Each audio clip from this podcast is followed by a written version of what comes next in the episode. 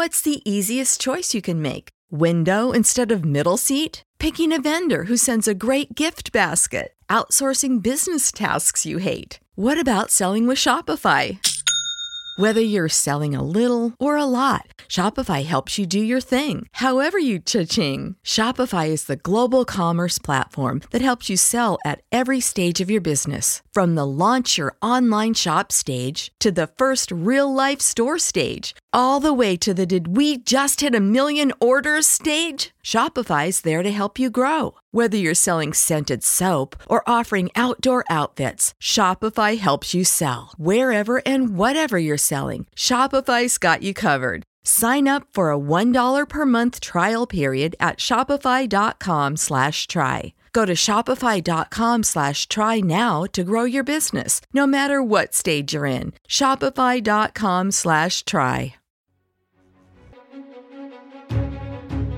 Welcome to Andor TV Talk. Hey everybody, it's Bo here. What's going on? Y'all, y'all doing good? Everybody doing good? I'm doing all right. I'm doing okay. I'm doing okay, but I could do even better, and that's with your support over at findeversail.com. Of course, we got this new uh, Kickstarter campaign going on for a new project, and it is not going to happen without your support. So head over there right now. Very much appreciate those of you who do. Now let's talk about this episode right here. Okay, so we get a chance to see what this particular Imperial prison is like. It's interesting because, you know, obviously there's a lot of different prisons that are out there. We've seen different kind of imper- Imperial, you know, encampments and otherwise you can see the inner workings of Cassian as he's walking through and observing little components that are probably going to come in handy uh, eventually, should he happen to, you know, escape from said prison. For one thing, the whole shift guards not always showing up on time. There's not exactly, you know, as, as regimented as this whole imperial thing is supposed to be, there is some lapseness that's going on, and that provides opportunity.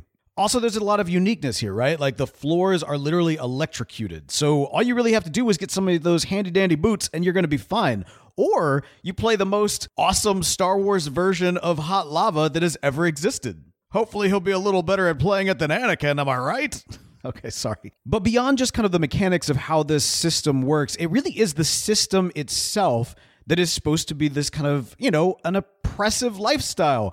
You know, I kind of get the sense that, like, while I've never been in prison before, I have been part of like a corporate machine. You know what I mean? Like, you know, you're you go in, you clock in, you do the job. You you know, it, your reward is very minimal in terms of like you might get some flavor in your food, or your punishment is very heavy, as in you get electrocuted or lose your health care. I mean, you know, you can kind of see what's going on here in terms of what the tools are, than which the Empire is using for its own prison system to maintain and crush the souls of those they have in, inside of it. We also see that the prisoners have actually been treated more harshly, and at least their sentences have been increased, as if everyone there is being punished for the actions that Cassian and the other rebels recently took to send a message to the Empire. The ironic nature of all of this is that Cassian's like, I didn't do anything. I was a tourist. And the reality is, is he's actually the one that is responsible, or at least one of the ones that is responsible for exactly what's happening. Now, I was kind of confused as to why his former rebel, uh, I guess, cohorts are actually looking for him and back on his home planet, or at least the planet that he was, you know, originally from in the beginning of the series. I mean, I might need to go back and rewatch to just kind of be reminded. It's been a look. We've got a lot of a lot of TV going on right now, so it can be kind of hard to keep up with all the the side plots from here, there, and otherwise. But I didn't quite understand like why they went back to there, or, why they would even necessarily want to find Cassian. I'm sure there's a very good reason for it.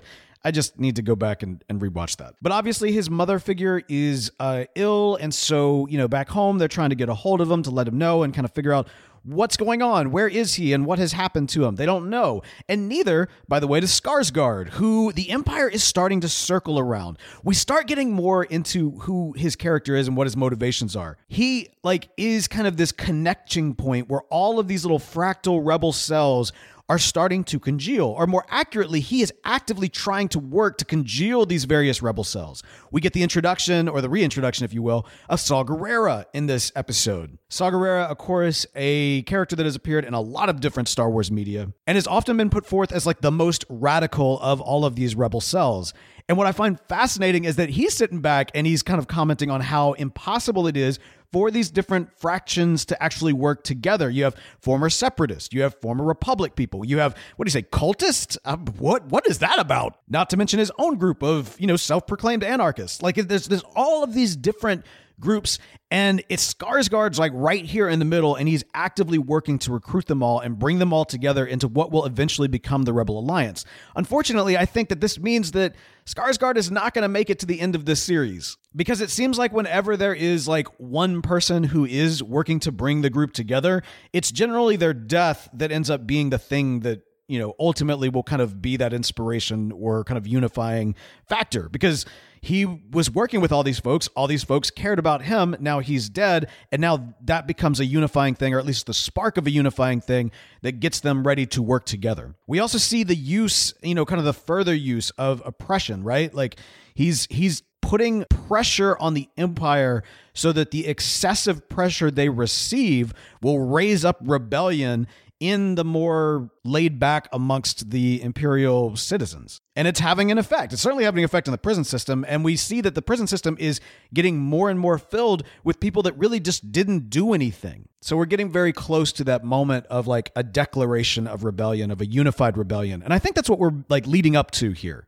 Since this is very much a prequel to Rogue One, we know in Rogue One that at that point, the rebel leaders are much more active. They are working together. Mon Mothma is amongst them. Like, you know, this is this is happening. So yeah, I think I think that's ultimately what we're leading up to here. I'm curious if in prison Cassian is going to create K2, uh, or was it KT? Yeah, K2SO. I think it'd be really cool if uh, if he gets like created in this place or is reprogrammed by Cassian as part of the the prison break. Would be pretty cool. I mean, not necessary, but I mean, we have already seen the robot, so we know that we've got at least the you know the footage or the the model or whatever the right phraseology is. This, the effect of K2 exists in this series, and therefore yeah, I think it, I think I think it's a safe bet we'll be seeing him. Mon Mothma is still struggling to get the funds that she needs to do question mark. We don't quite know where she's at yet with this. You know, the way her daughter and her husband are acting around her is very sus. I'm thinking that she's going to get sold out by her family. Again, by the time that we get to Rogue One, Mon Mothma is actively with the rebellion. Like she's not living it up and enjoying that really classy view. She is down in the muck, you know, hanging out in caves with the rebels and we don't see her daughter, we don't see her husband, we don't see her family. I think her family is going to ultimately sell her out, and they probably are actually actively in that process right now. Oh, and uh, old boy uh, from the forums, he he got uh, he got you know he he tried to get a promotion, and he kept on reporting this thing about Cassian and uh you know the like hardcore imperial ladies like yeah what up you can't you, you can't have my job what's going on and he's like, well, I, I want to, but I want to. I'm, I'm like, I'm, I'm way more imperial than you are. And she's like, well, I'm the most imperial. He's like, I mean, like, test me, you know, let's, let's go. So I think that those two are going to make just great, great, angry, angry allies. as they as they hunt down uh, what is essentially the same thing without perhaps knowing it. Oh, uh, shout out to you, Lauren, who popped up this episode again for like a brief moment. Love you, Lauren. Great, great seeing him again. Yeah, but ultimately, this was just kind of moving the needle forward. There wasn't like a big aha moment or anything of that nature. A further exploration of the world or kind of the universe, and specifically what life under Imperial rule is like. I thought it was fascinating. I think the cleanness of the prison in particular was just eerily awful. Um, and like, you know, like there's just something strange about that, right? Like we think of like, oh, grungy dungeon type of whatever. But no, this was like pristine because of just the massive amounts of layered authority that is kind of built in to keep the prisoners in line and at work as they make what is the weapons and the tools of their own oppression. Fascinating stuff. Looking forward to seeing what happens next week. Let me know your thoughts. Head over to Twitter, use the hashtag Andor TV Talk, and uh, yeah, hopefully we'll continue to get some really great episodes out of this.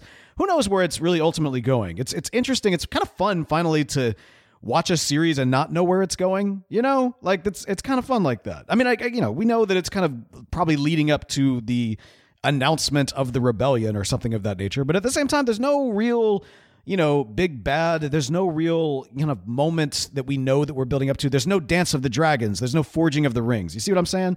So it's kind of fun to like exist in this space and just and just enjoy the universe of Star Wars. That's gonna do it for me for today. But don't worry, I'll be back in a flash.